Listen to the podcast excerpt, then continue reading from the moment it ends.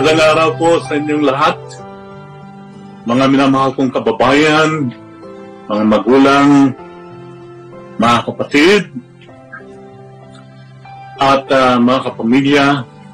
Ito po ang inyong lingkod si Pastor Nilo Briones na naghahatid sa inyo ng isang magandang pagbati, pagbating may kasamang pagmamahal ni Kristo, at uh, pagbati sa Happy Father's Day sa bawat ama, hindi lamang po sa mga amang nandirito sa Canada, kundi sa Pilipinas o sa amang sa Middle East, mga amang kailangan pang lumayo at uh, magampanan ang kanilang tungkulin uh, para sa pagkakaloob ng mga pangailangan ng kanilang mga pamilya.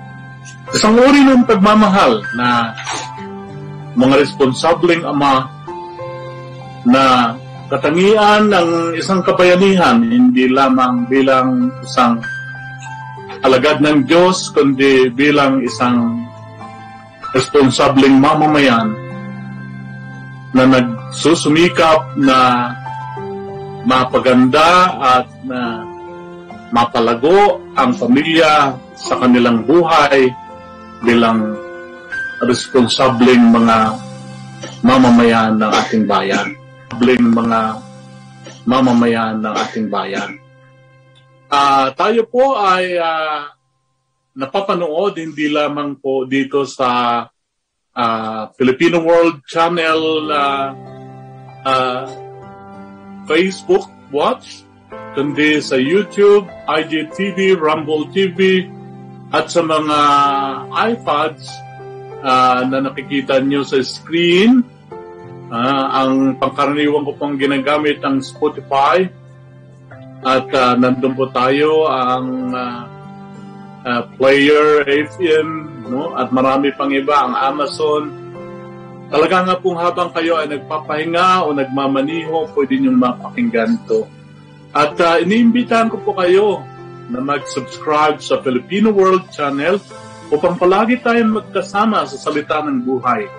Ang programa pong ito ay hindi lamang tumatalakay sa mga pangkaraniwang uh, nangyayari sa buhay ng tao, kundi ito po ay uh, tumatalakay din o tungkol sa mga mga katotohanan nagmumula sa banal na aklat ang Biblia. Okay? Ang tanging uh, salita ng buhay na nagmumula sa salita ng Diyos. Okay? Sa episode na ito, ang ating pang pag-uusapan ay uh, alinsunod po sa pagdiriwang ng Happy Father's Day. Okay? Ano pa ba ang sinasabi ng Biblia tungkol sa mga ama? Uh, kapag inisip ko po, may ra- marami pong mga magagaling na ama, hindi lamang po sa paghahanap buhay, sa kaalaman, sa karunungan, uh, pero mayroon pa pong higit na mabuti, higit na uh, pinagpala ang katangian, walang iba kundi ating Ama sa Langit. Ang Ama sa Langit na siyang tumatayong Ama sa lahat po ng nagtitiwala, sa lahat po ng nagsuko ng kanilang buhay kay Kristo bilang Panginoon at kapagligtas. Alam niyo po, nung magturo ang Panginoon ng panalangin, ang sabi niya sa kanyang mga alagad, ganito kayo dapat manalangin. Ama namin na nasa langit.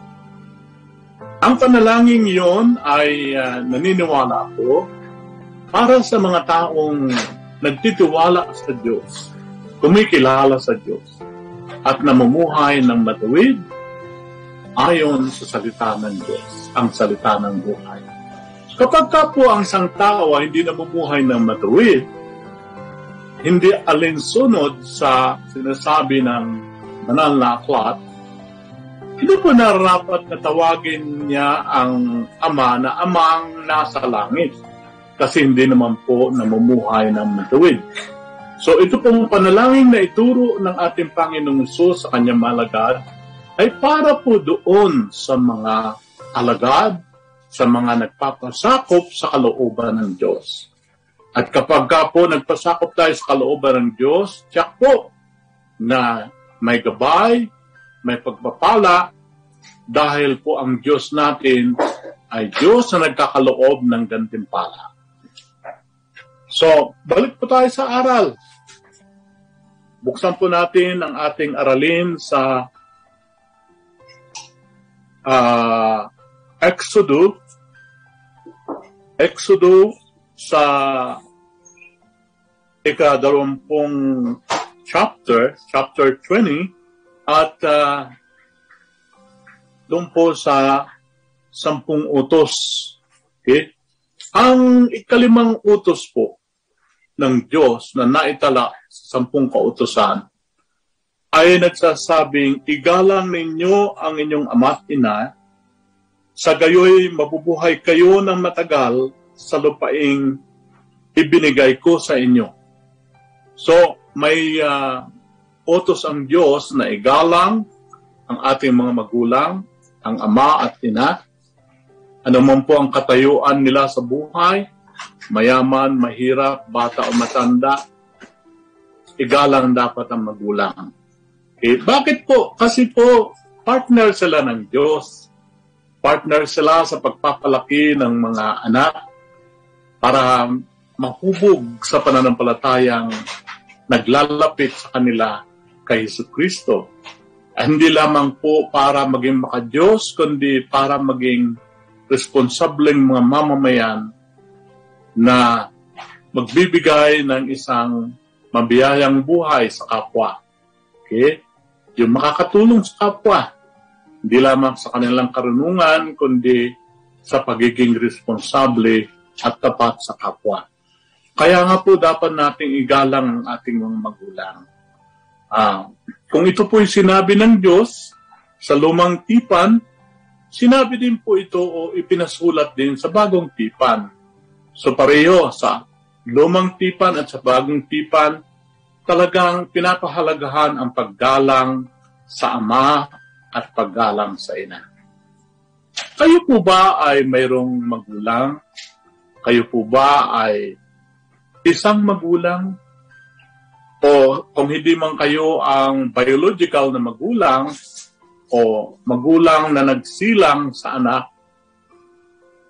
kayo ba ay uh, napagkatiwalaan ng mga kamag-anak na alagaan ang mga apo, alagaan ang kanilang mga anak. Yung pong nag-ampon, kayo po ay nabiyayaan ng Diyos bilang mga magulang, amaman o ina. Dahil hindi po lahat ay nagiging magulang. At kapag nabiyayaan kayo ng Diyos na, ng pagiging magulang, kasama po dito ang pagpapala ng Diyos sa inyo pagpapala upang magkaroon kayo ng dunong mula sa salita ng buhay na may babahagi ninyo sa inyong mga anak. Okay? May mga magulang na uh, kagaya ng pasimula ng aking pag, uh, pagsasalita, may mga magulang na kailangan pang lumayo. Okay? May mga magulang na kailangan pang mag-abroad. Para saan? Para po mai-provide nila ang pangangailangan ng kanilang pamilya. Isa po ito sa mga tungkulin ng isang ama. Talakayin po natin ang mga tungkulin ng isang ama. Unang-una, ang isang responsableng ama ay uh, marunong mag-provide, mag-provide uh, ng pangailangan ng pamilya, pagkain, Pangunahing pangangailangan, shelter, okay, uh, bahay, paupa, um, paupahan man o sariling bahay, basta't may sarili, at uh, mag-provide ng pangailangan ng edukasyon ng mga anak, mag-provide ng uh, savings no para sa pamilya sa pangailangan ng emergency Sa mga ito ay kagaya ng sinabi ko, nangailangan ng sakripisyo. May mga kababayan tayo na nasa malayo, nasa abroad, overseas foreign workers, na talaga namang sakripisyadong iniwan ang pamilya, no? Ah, nalulungkot paminsan-minsan. Ako po, isa akong dating OFW. Okay? Uh, ako po ay uh, nasa Middle East uh, magmula po 1984 hanggang lumabas ako ng 2006. Pumasok po ako sa Middle East ng binata. Lumabas po ako ng may asawa at limang anak. Nabayayaan po ako ng Panginoon. At uh, doon po, uh, talaga rin nakita ko ang sakripisyo ng isang pagiging overseas worker. Okay. Sa panahon ko, uh, ang aming ginagawang komunikasyon ay uh, pagsusulat. Wala pa pong cellphone noon, mga iPad. Okay? So, kailangan lakipan ng picture at uh, tawag sa telepono, long distance, ang ginagamit pa namin para makatipid ay mga coins. Okay? Uh, bumibili ako ng barya, mga barya at uh, sangkaterbang barya para makatawag na medyo matagal. Okay? Pero salamat sa Diyos, nakaraos din. Doon ko nakita, mga kapatid, napakahalaga na kayo ay maglaan ng panahon para sa inyong pamilya. Oo, maaaring ito ay nangailangan ng gastos, pero higit na mahalagang pahalagahan natin ang panahon para sa ating pamilya. Ang tunay na pagmamahal daw ay may kasamang panahon, may, may kasamang time na inilalaan sa mga minamahal sa buhay. Okay? So, uh, isa na rito yung uh, uh, tayo ay uh, dapat na makipag-communicate sa ating mga pamilya. Salamat sa Panginoon at uh, sa technology natin ngayon may cellphone, may telephone, may uh, iPad. Uh, ang bilis ng communication 24-7. No? So madali tayong makarinig sa ating pamilya. Noon, pag naisulat sa iyo na may sakit ang si ganito at ganyan, uh, rumispondi ka kaagad. Okay? Pag responde mong ganun, magaling na pala. No? Dahil it's just uh, mga pitong araw din o mahigit sa isang linggo ang uh, pagdating ng sulat. So, mahalaga. Mahalaga ang panahon para sa pamilya. Isa po ang uh, ito sa pagmamahal na inilalaan ng isang ama. Okay?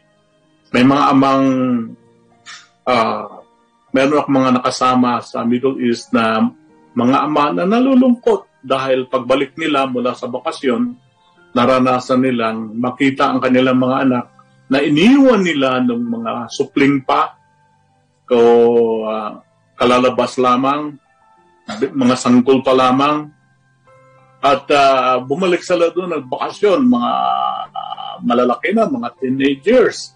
At uh, hindi sila kilala.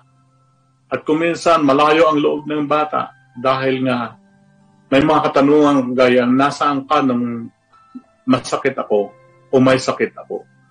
Nasaan ka nung ako ay nangailangan ng isang ama na tatayo sa graduation, sa aking mga activities sa school. So, ang mga katanungan ito kung minsan eh, nangailangan talaga ng malumanay ng paliwanag ng ama at ina upang maunawaan ng bata na kaya lumayo ang ama walang dahilan kundi para suportahan ang pamilya. At nakikiisa ko sa mga patuloy na nagsusumikap na OFW para lamang sa pagpuprovide ng pamilya. Ang tungkulin po ng pagmamahal ng isang ama na ipinadadama sa pagpuprovide ay hindi lamang doon sa pagbibigay ng pangailangan ng pamilya, kundi para sa pagpuprotekta sa pamilya. So, unang-una, pagpuprovide ng pangailangan pamilya. Pangalawa, yung pangangalaga ng proteksyon ng pamilya. Kapag ka po ang haligi ng tahana, ang ama, ay hindi po pinanindi, pinaninindigan ang kanyang pagiging ama, nagiging malagihay po o mahina, marupok ang tahanan kapag ka mahina ang haligi ng tahanan. Kaya mga ama, dapat malapit kayo sa Diyos, malakas ang inyong pananampalataya upang hindi kayo mahulog sa tukso, mga takanan ng kalaban, o kaya naman hindi matukso ang inyong mga anak. Uh, kailangan turuan silang lumapit sa Diyos, manalangin. Kailangan turuan silang kilalanin ang Panginoong Iso Kristo sa lahat ng panahon ay makipag-usap sa Kanya. Kasi po, hindi sa lahat ng panahon, lalo na po nagsisilaki ang ating mga anak, ay nanduroon ka sa kanilang tabi Tanging ang Diyos na hindi nakikita o tanging ang Diyos, ang Panginoon na nakakakita sa lahat ng anumang bagay. Siya po ang nandoon palagi nakasakasama ng ating mga anak, ng ating asawa, mga anak, ng ating kapamilya. So, sino ang dapat nating lapitan palagi? Ang Panginoong Diyos po. Maring sabihin nyo, masyado namang konserbatibo, masyado namang old-fashioned yan ang pagiging baka Diyos. Wala pong old-fashioned dito. Ang Diyos ay hindi nagbabago simula sa simula pa lamang hanggang sa kasalukuyan at hanggang sa hinaharap. Sa paningin po ng Diyos, ang nakaraan, ang kasalukuyan at hinaharap ay iisa lamang. Wala pong sorpresa sa Panginoong Diyos. Alam po niya ang mga nangyayari. Nangyari na mangyayari pa, alam po niya. Kaya sa kanya tayo sumangguni.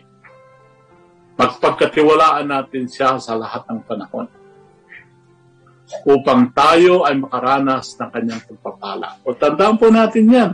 Ang pagmamahal ng isa ay hindi lamang sa pagpuprovide ng pangailangan, pagpuprotekta, kundi hindi lamang proteksyon against uh, mga masasamang tao, masasamang espiritu, kundi protection para po sila ay hindi mahulog sa pagkakasala.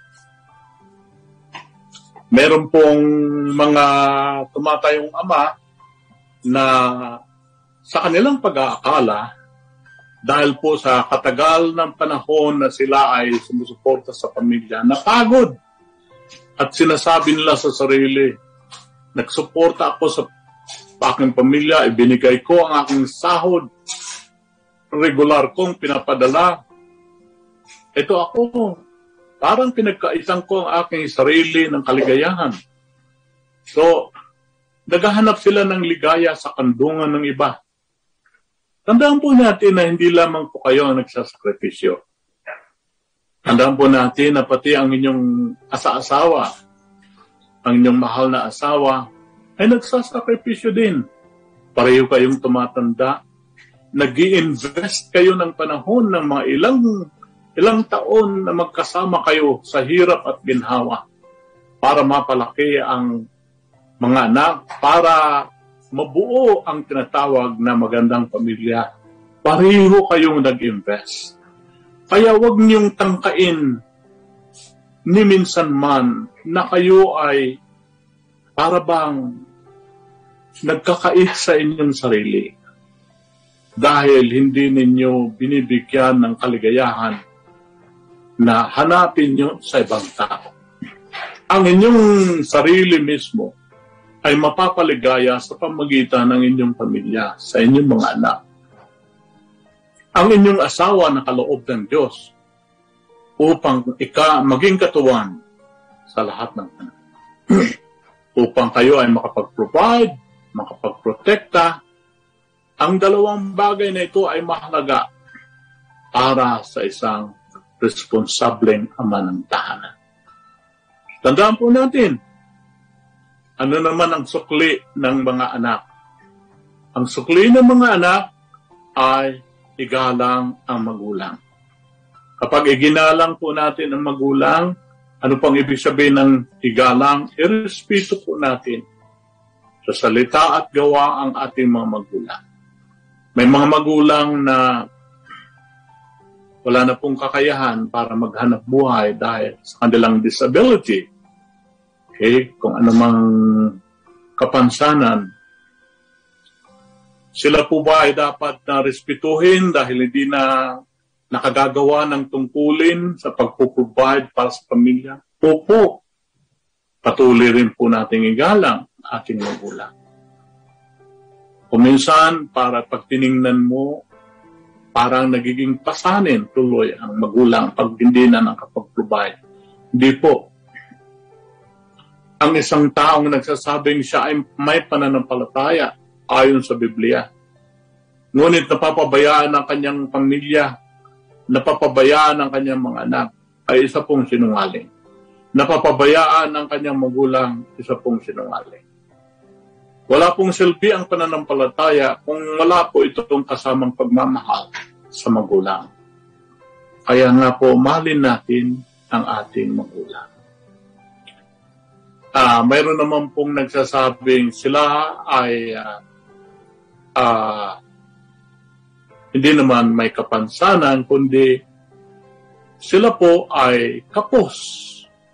Kapos sa pananalapi dahil ang kanilang hanap buhay ay ganito lamang at sa kita ng kanilang hanap buhay ay hindi sumasapat sa pangailangan, pambayad ng bahay, upa sa bahay, kuryente, tubig, at uh, pamasahe, baon, ang mga yun ay gastusin. Lalo pa kapag kasama ang kwenta ng eskwela. So, pag tinignan po natin to, may mga magulang, may mga ama na hindi kinakaya, kinakapos talaga ang kanilang hanap buhay, ang kita nila doon sa pangailangan ng pamilya. Sila po ba dapat respetuhin yung galang? Opo, opo. Ang Diyos po ay marunong mag-split, magbigay ng gantimpala sa mga nananampalataya sa Kanya. Hindi sa lahat ng panahon ay ganon ang sitwasyon ng ating buhay ang ating Diyos, ang gusto ng Diyos, tayo ay maging maunlad. Tayo ay maiahon sa kahirapan. Ang gusto ng Panginoon ay mamuhay tayo ng maayos at makaranas ng kanyang kasaganaan.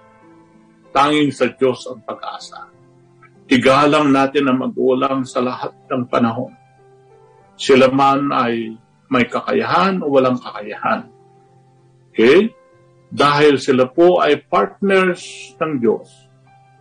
Partner upang buuin ayon sa plano ng Diyos ang isang pamilyang kumikilala sa Kanya at nagtitiwala sa Kanya. Mga kapatid, malayo ang mararating ng isang taong gumagalang sa kanyang magulang, sa kanyang ama. Dahil may pangako ang Diyos na ang taong yun na gumagalang sa kanyang magulang, sa kanyang ama, ay pagpapalain ng Panginoon. Pagkalulo, pagkakalooban ng mahabang buhay. Okay? Saan ka man naroroon? Isa po itong patunay ng pagmamahal ng Diyos bilang Ama natin. Tayo po mismong personal ay nangailangan ng Ama. Matanda na po o hindi. May mga panahong tayo rin po ay nalulungkot, nasasaktan, namimigati, nakakaramdam ng pangailangan ng kalinga. Alalahanin po natin, ang Diyos ang tunay nating magulang ang Diyos ang tunay nating Ama. Pagaya po ng aking halimbawa, si Haring David, si David na isang lingkod ng Diyos sa Biblia, sa kanyang katandaan habang siya ay nakayungyong sa kanyang tungkod, ang sabi po niya, matanda na ako. Pero sa tanda kong ito, wala akong nakitang isang matuwid na tao. Ibig sabihin, wala siyang nakitang isang taong nagtitiwala sa Diyos na pinabayaan ng Diyos. Kailanman, tapat ang Panginoong Diyos sa kanyang pangako. Sa Hebreo 3.5, okay, ika ang labintatlong kabanata sa ikalimang, ikalimang talata at ang nagsabi doon ng Panginoon, hindi kita iwan at hindi kita papabayaan. Yun po ang salita ng ating Panginoon. Okay? Na nung siya ay nasa lupa, ipinaalala din po niya sa mga fariseyo, sa mga reliyosong tao na ipaalala na igalang ang magulang ang ama at ina. Ito'y nakasulat sa Biblia sa pahalagahan na. Gaano man po kalayo ang narating mo na sa buhay, gaano man pong tagumpay ang nakamit mo na, tandaan po natin, matuto tayong lumingon sa ating pinanggalingan. Mga magulang na kung noon ay nagsasakripisyong paliguan ka, turuan ka at uh, protektahan ka nung ikay maliit pa. Ngayon, kaya mo na ang buhay na mag-isa. Tandaan po natin, lingunin natin ang ating pinanggalingan. Alalahanin natin ang ating mga magulang. Sila po ay biyaya ng Diyos na dapat nating paglaanan ng panahon habang sila ay nabubuhay. Tayo bilang ama, maglaan din po tayo ng panahon para sa ating mga pamilya. Matuto tayo mag-provide dahil ang provision na pinagkakaloob natin sa pamilya ay galing din po sa Diyos, ating tunay na Ama. Matuto tayong magprotekta sa ating pamilya lalo na sa ating mga anak. Matuto tayong kumalinga sa kanila sa lahat ng panahon. At ang Diyos ay pagpapalain ka. At ang Panginoon ay bibigyan ka ng lakas at pangunawa. At ang Panginoon ang siyang magiging gabay mo sa lahat ng panahon sa pamagitan ng karunungan na ipagkakaloob niya sa kanyang salita. Ang salita ng buhay. Ang salitang magiging ilaw ng inyong buhay dito sa lupa. Inaayaan ko po kayo sa isang panalangin mga ama ng tahanan, Panginoon, inilalapit ko sa inyo.